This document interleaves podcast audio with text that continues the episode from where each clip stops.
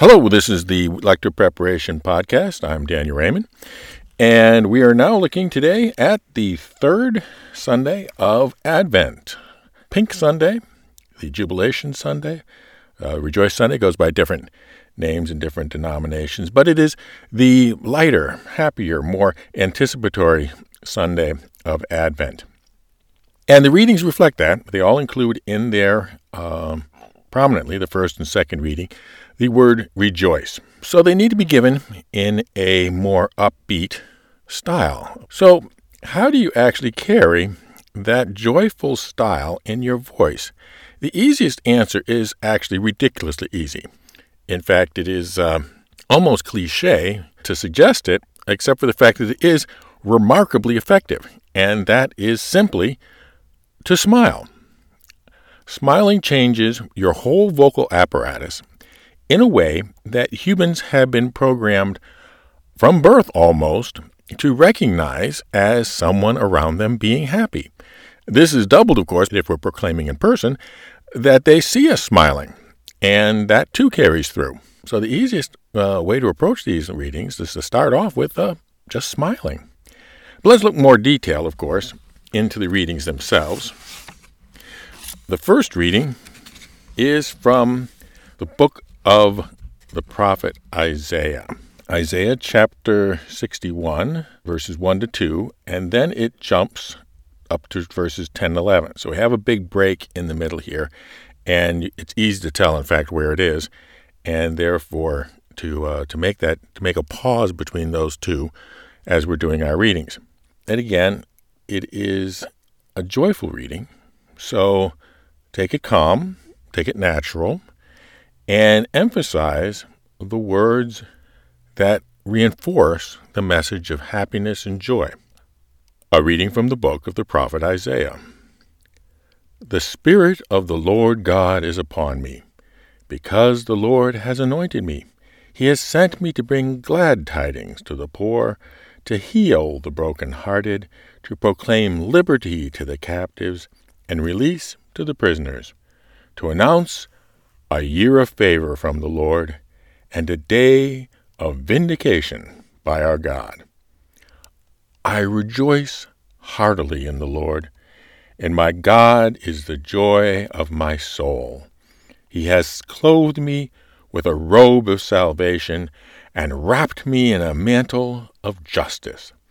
Like a bridegroom adorned with a diadem, like a bride bedecked with her jewels, all the earth brings forth its plants, and a garden makes its growth spring up. So will the Lord God make justice and praise spring up before all nations. The word of the Lord. Paul's reading to the Thessalonians is has the same rejoicing, but also a, a, a deep undercurrent of encouragement and waiting and being engaged in the world and seeing the world as bring, bringing us to our own perfection. So again, you smile, put the pauses in places here where we're switching from one idea to another, give each of them their own space and their own pause. A reading from the first letter of St. Paul to the Thessalonians. Brothers and sisters, rejoice always. Pray without ceasing. In all circumstances, give thanks, for this is the will of God for you in Christ Jesus.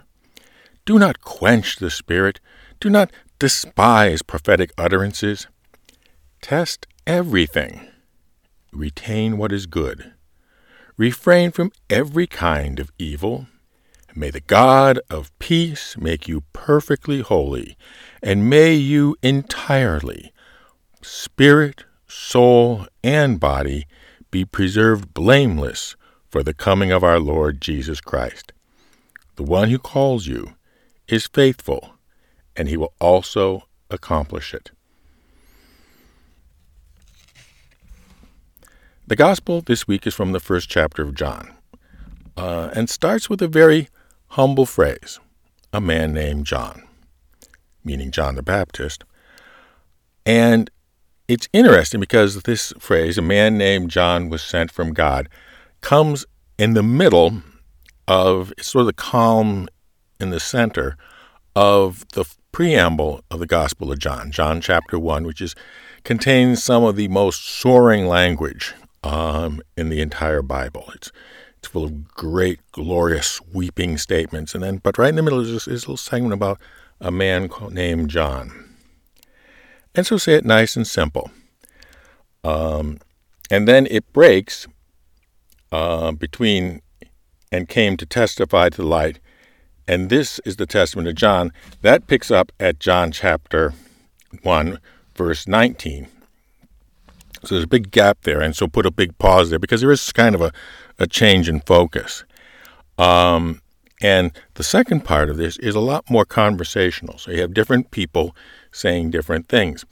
Uh, we have the priests and Levites, uh, but don't think of these as the priests and Levites that you might have um, if you were doing the, for example, the Good Friday readings of the Passion of the Christ. These are not the high high priests. These are the um, low to, to, middle management priests. Um, they're the people that the high priest would send on a long and uh, uncomfortable and potentially dangerous uh, business trip to the middle of nowhere to find out facts. Uh, and that's obvious because, first of all, they were told be, they were sent to, not that they decided to go on their own, but they were sent to question John the Baptist.